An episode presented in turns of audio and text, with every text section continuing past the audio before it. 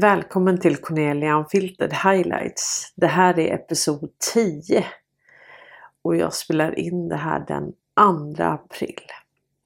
Får vi se när jag släpper ut det. Den moderna tidens bokbål, bokbränning. Har man bränt en bok så kommer den inte igen. Och idag kallas det censur. Jag har ju börjat med eh, TikTok och jag var där i flera timmar innan den första videon blev nedtagen för att den hade stridit mot community-reglerna. Och sen bara timmar efter så fick jag ett mail om att min kanal permanent är nedtagen. MSGA, alltså den andra. Och det är den andra kanalen som tas ner helt utan förvarning. Den första Cornelia Unfiltered togs också ner helt utan förvarning. Det var i och för sig väntat för de hade ju tagit ner 16 filmer och jag hade två strikes.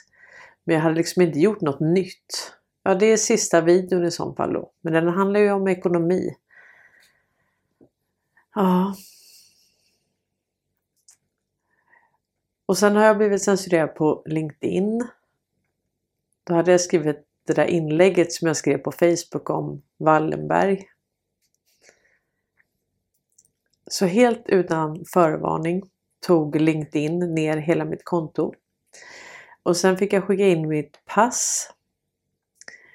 Och så fick jag lova att vara en snäll flicka. Men jag tror att det var borta i nästan tre månader. Så jag, det var ju hopplöst. Jag fick inte tag på dem först. Visste inte jag skulle få tillbaka min, mitt konto. Och sen på Twitter så blev jag också nedtagen när alla de här Q-kontona blev nedtagna. Mitt andra konto där. Så nu har jag nog blivit censurerad på alla plattformar. Och det som faktiskt har censurerats mest det är den familjen som börjar på W. Den svenska familjen. Jag får väl börja humma. Humma som Karl Norberg gör. Humme humme. jag vet inte ens hur man gör när man hummar. Men Karl får lära mig det. Den förra videon, episod 9, sa Karl Norberg var den bästa videon jag någonsin har gjort. Och då kan man ju se det som att man blir tacksam för det. Eller så kan man se det som att okej, okay, de hundra videos som jag gjort innan var inte bra då. Men jag satte det på den hundrade gången. Då blev, då blev videon bra. Men ni ser, man kan vända på allting. Och hur, hur man vänder och vrider på saker och ting och hur man tolkar saker och ting. Det har ju att göra med vårt bagage. Hur vi tänker så att säga. Jag blev bara glad, jag blev tacksam att jag fick Karl Norberg och flera andra som sa att det var min absolut bästa video. Och jag tycker jag sitter så sävligt och pratar men jag uppskattar det verkligen. Och det är klart att det är mer avklätt att sitta så här och bara prata. Men jag har i alla fall släppt den här nya episoden, episod 58, Ekonomi kollaps 3. Så gå jättegärna in och titta på den. Där pratar jag mer om kanske om Riksbankens roll, både i nuvarande system men också i det kommande systemet. Greven pratar ju ofta om Conny, han pratar ju ofta om det här med ord. Empati. Hur de har ändrat definitionen på det och vad betyder det egentligen? Och det här är viktigt. För att om vi inte kan ha en samsyn på vad saker och ting betyder, då blir det svårt att kommunicera.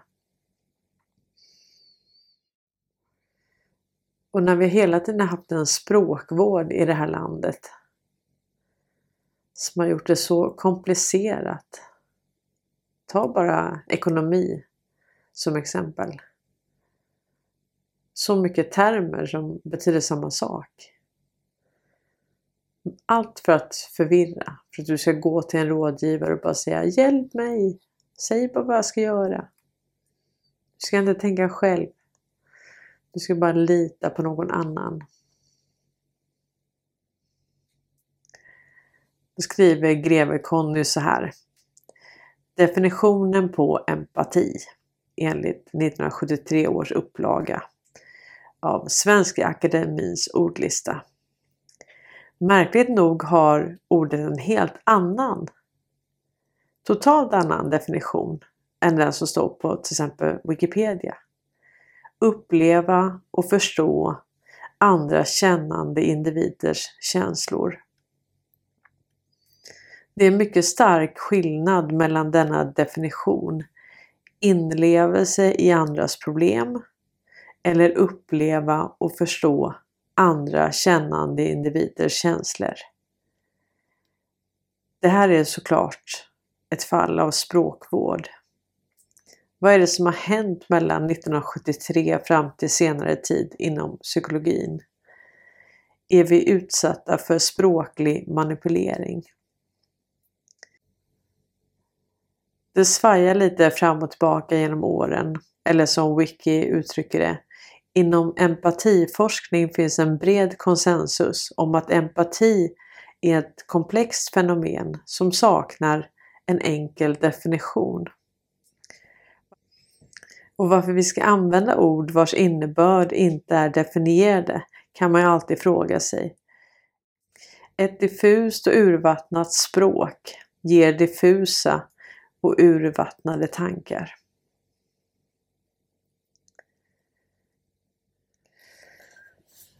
Jag har tänkt på det här med storebror ser dig. Det har man ju hört sedan man var liten. Och ingen vill ju bli sedd av storebror. Men att storebror ser dig och det ligger under folket. Om vi säger att det skulle vara så. Är det ett mycket sämre alternativ än att privata vinstmaximerande företag gör det? Jag tänker på det här med telekom och telefoni och banksystemet och Men är det inte negativt då att vi har privata vinstmaximerande företag som ser oss.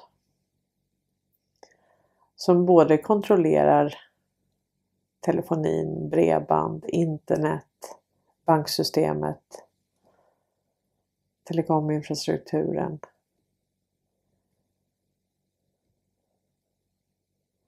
Samma intressen som finansierar terrorister sådana som Isis och antifisar och sådana. Mm. Al-Qaida.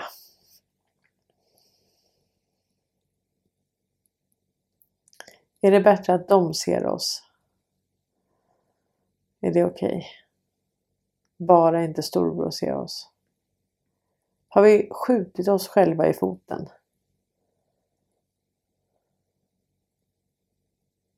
Har vi förstått ens varför vi säger de här sakerna? Vilka intressen kan ha planterat de här tankarna?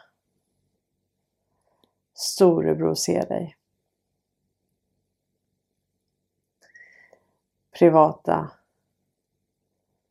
företag som finansierar terrorism ser dig. Ingen ser dig. Ingen ser dig kanske är det bästa. Såvida du inte försöker ringa 112 eller något sånt. För då kanske du vill att de ska se dig. Allt är ju digitalt och spårbart. Kommer vi kunna gå tillbaka till en värld utan det digitala?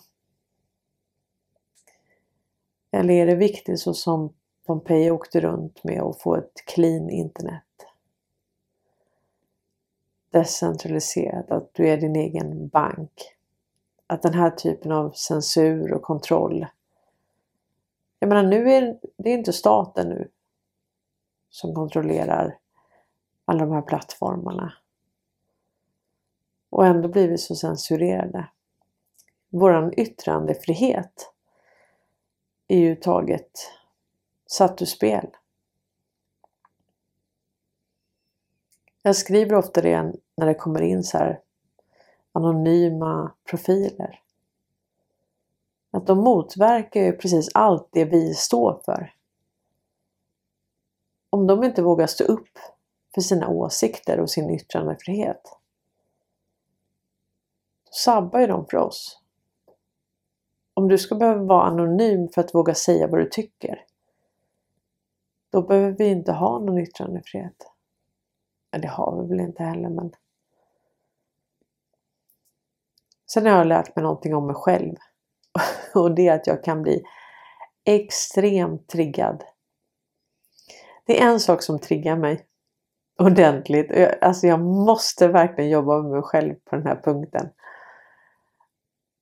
Men det är när eh, folk kommer in på min, på min Facebook till exempel. Och så berättar de vad jag ska göra. Vad jag ska säga, vad jag ska tycka. Åh, det är så irriterande. Jag ville bli polis när jag var liten och då sa min mamma det att Cornelia, du kan inte ta order. Så, du kommer aldrig bli en polis. Och blir du en polis så kommer du inte bli någon bra polis. För du kommer inte kunna lyda någon. Det har ju visat sig att jag är i stort sett oanställningsbar. Ja.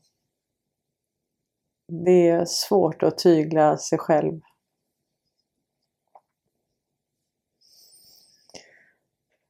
Men just när de kommer in och ska berätta för mig vad jag ska tänka och vad jag ska göra och vad jag ska fokusera på. Fokusera inte på det här.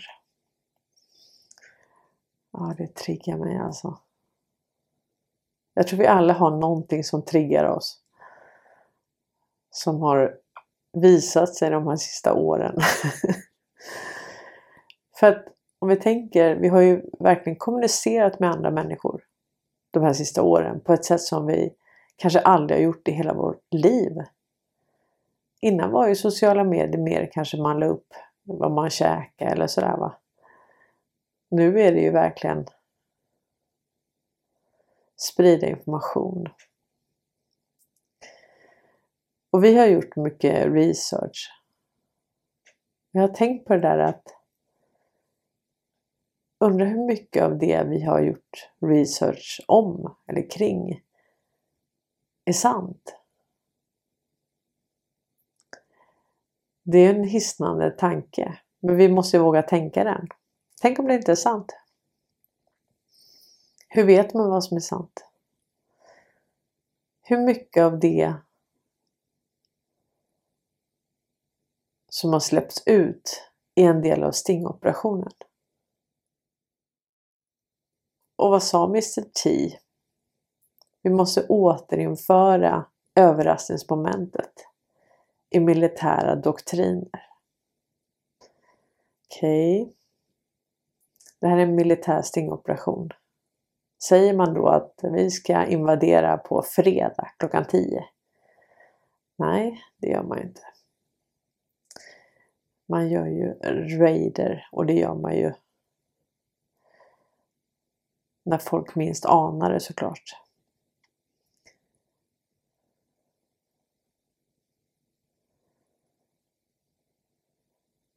Men tänk om informationen var egentligen för att lura motståndarna. För att se Hur långt de var beredda att gå.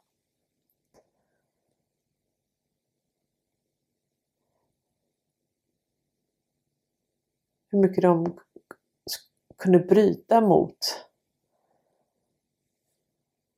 medmänsklighet och ryggrad, sanning. Hur djupt egennyttan sitter i en.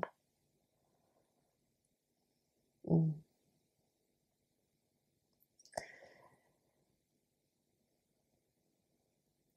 Vissa har gått in kanske hårdare i egennytta.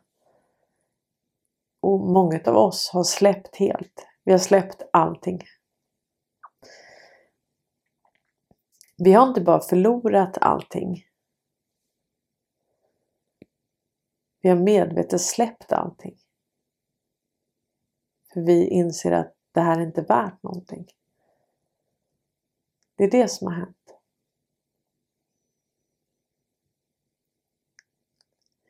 Men därmed är det inte sagt att vi får bli laglösa utan vi måste ju vi kan inte fälla systemet på fel sätt så att säga. Jag tror att så vi måste göra rätt för oss. Alltså vi ska vara lag och ordning. Vi ska stå upp för lag och ordning. Och lag och ordning så gör man det by the book.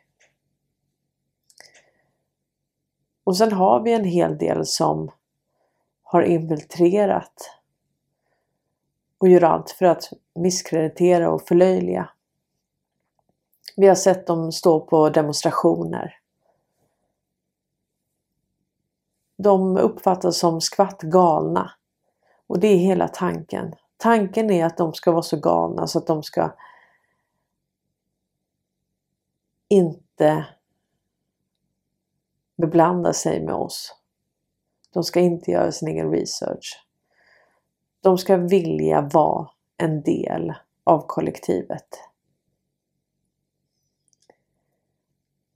Så när man säger ja men det är ju Q som sitter och Q-följare som sitter och säger ditten och datten. Ja men det finns lika många som inte är det, som är där bara för att dra in massa yvigheter förleda. Och när jag tittar bland annat på den sista demonstrationen i Stockholm där, det var väl 70 pers. Det var det var helt galet.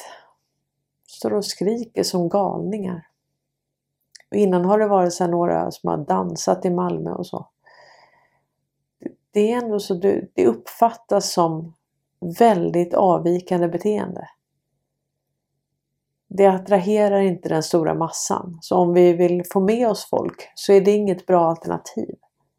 Det förstör för oss som försöker sprida riktig information. Jag blev så glad idag för att Magda släppte en video om pengar.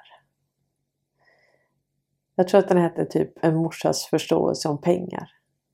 Det var jättefint. Jättebra. Enkelt och lättförståeligt och och sen tackade hon mig för att hon hade släppt den här lyktstolpen med att bara göra research om virus och vax. Det finns mer. Det finns underliggande saker. Det här har pågått länge. Det här är kluster. Det är en, en serie av händelser som man måste förstå. Det räcker inte bara att sätta sig in i de sista åren det som har hänt. Och jag tror att extremt mycket av det som har kommit ut är inte sant. Jag tror nästan inte på något av det. Alla dessa forskare och, och lyssnar man på alternativrörelsen så antingen så hyllar de forskning och forskare och sen tror de på att rösta i det här systemet. Och sen litar de på Folkhälsomyndigheten och så de pratar utifrån systemet som allting vore sant. Och det är nog det som är skillnaden från på oss då, den alternativa alternativrörelsen och alternativrörelsen. Om man säger så då. Skillnaden är narrativet. vad man tror på ska hända och hur vi hamnade här. En sak är ju till exempel det här med Agenda 2030.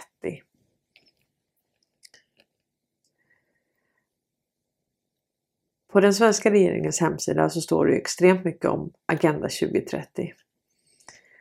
Och sen ringde ju Stensö runt. Men han fick inte tag på en enda som hade det som sitt ansvarsområde. Ingen visste vem som jobbar med det. Är det inte lustigt? Står det där då bara för att provocera oss?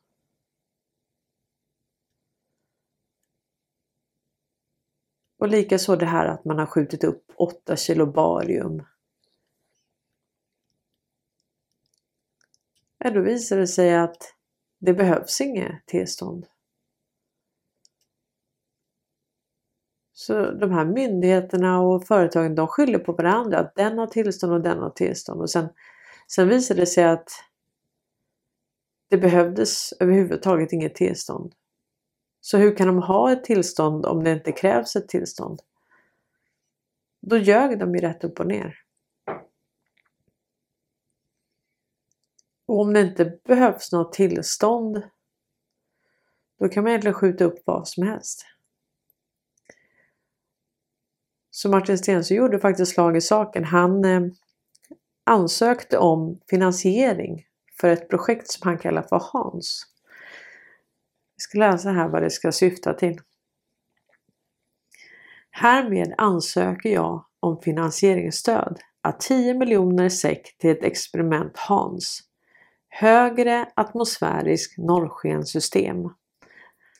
Experimentet kommer, om finansiering säkras, skicka upp 7 kilo barium i övre atmosfären och via marksändare och mottagare mäta, luft, mäta luftens induktiva och konduktiva förmågor. Detta för att se om informationsöverföring kan ske utan satelliter genom att mätta jordens atmosfär med ledande metaller och kemikalier. Experimentet kommer också bidra med viktig information gällande den globala uppvärmningen som vi vet existerar inom parentes samt universums födelse och utbredning. Eftersom att det framkommit att IRFs liknande experiment Bror, finansierat av er, inte krävde tillstånd tolkar jag det som att raketuppskjutningar i övre atmosfären med last av 7 kilo barium ej kräver tillstånd. Jag är lite nyfiken på det här med experimentet kommer även bidra med viktig information gällande universums födelse och utbredning.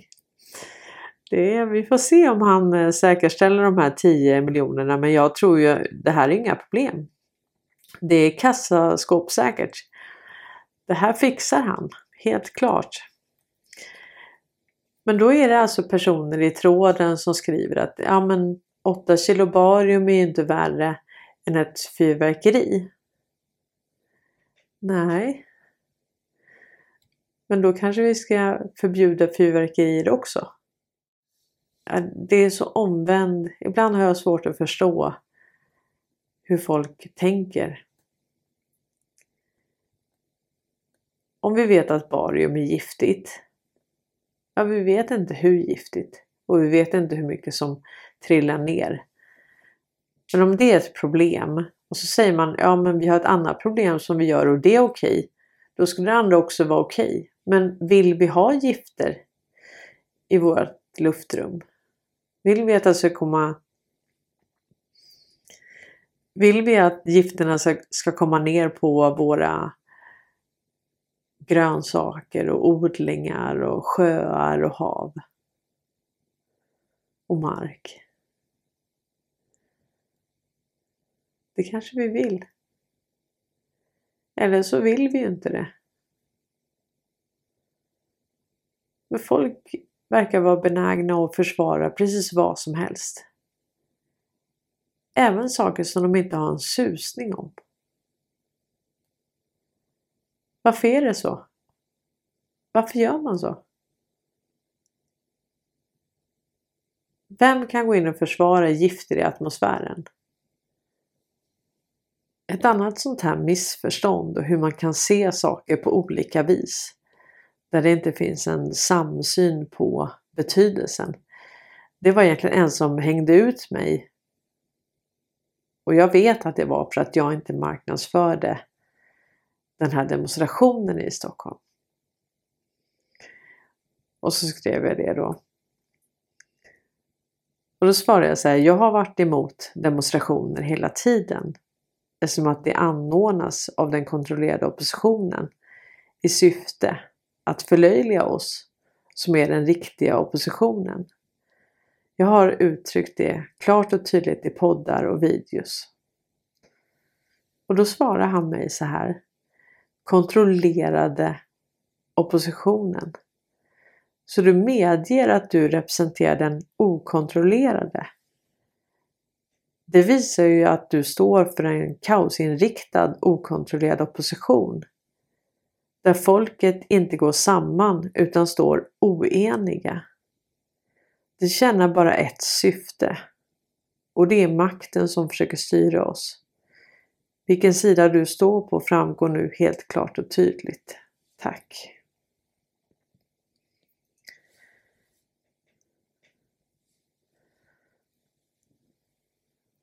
Så den okontrollerade oppositionen det skulle då vara en kaosinriktad opposition där folket inte är eniga. Ja.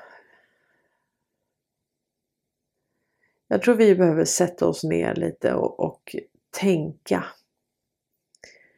Och försöka få en samsyn på vad ord faktiskt betyder.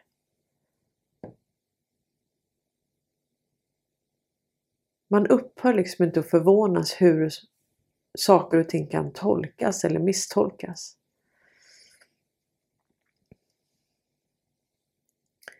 Är vi ett sargat folk? Är vi lättkränkta? Tar vi saker personligt? Vi kanske är sårade på något vis.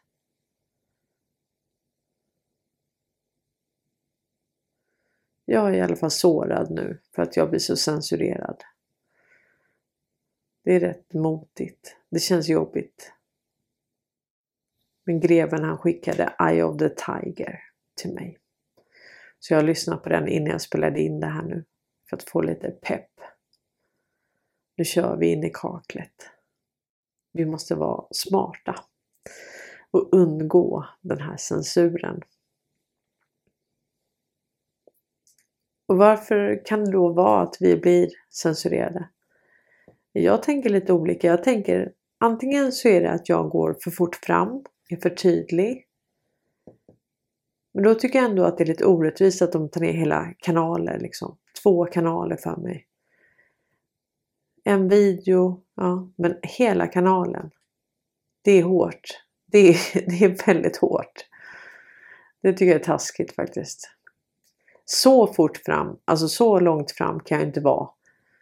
Att de måste ta ner två kanaler på bara ett par månader. Nej, det går bort. Orättvist. Det andra är ju då att någon går in och anmäler kontot. Det kan ju hända.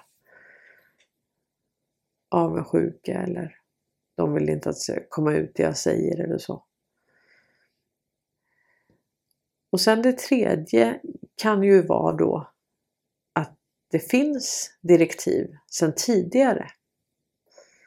Att man inte får prata om vissa saker. Inte bita den hand som föder en. Inte bita den hand som kontrollerar internet och telekominfrastrukturen. Alltså familjen som börjar på W. Och då kan de inte gå ut och säga nu att nej men nu gäller inte det där. Nu, nu är det helt okej okay att ha kvar alla de inläggen om den familjen. Jag bara spekulerar, jag har ingen aning. Det kanske kan vara så att de har haft en policy under många, många år. Direktiv, Ägardirektiv. Och sen kan man liksom inte gå ut och meddela att nu, nu gäller inte det här längre. Jag vet inte. Men hur man än vänder sig så kan man säga att det här med bokbränneri och bokbål, det funkar. För är kanalen borta så är den borta. Då är den borta. Och det är extremt störigt. Jag får ibland höra att jag hänger ut folk.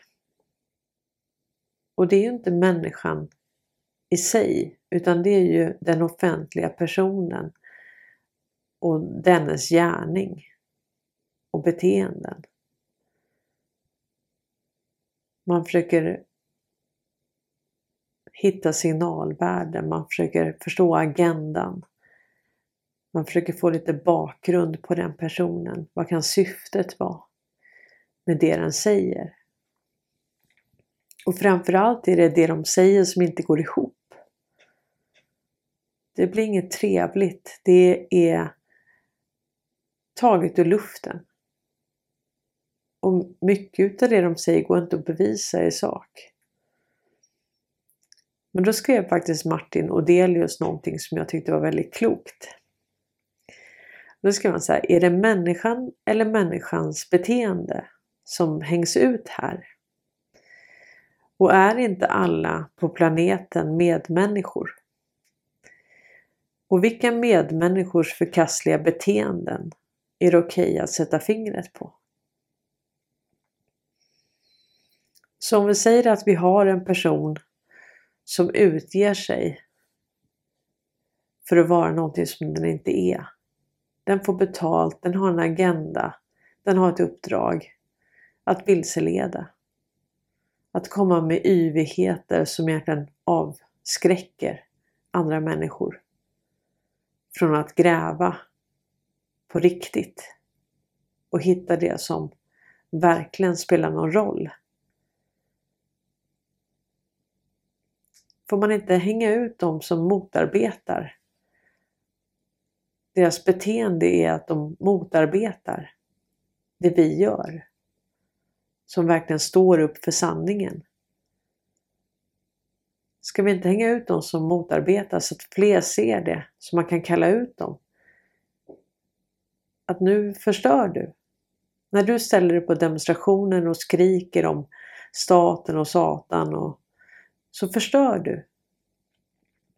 När du står och dansar på torget som en galning.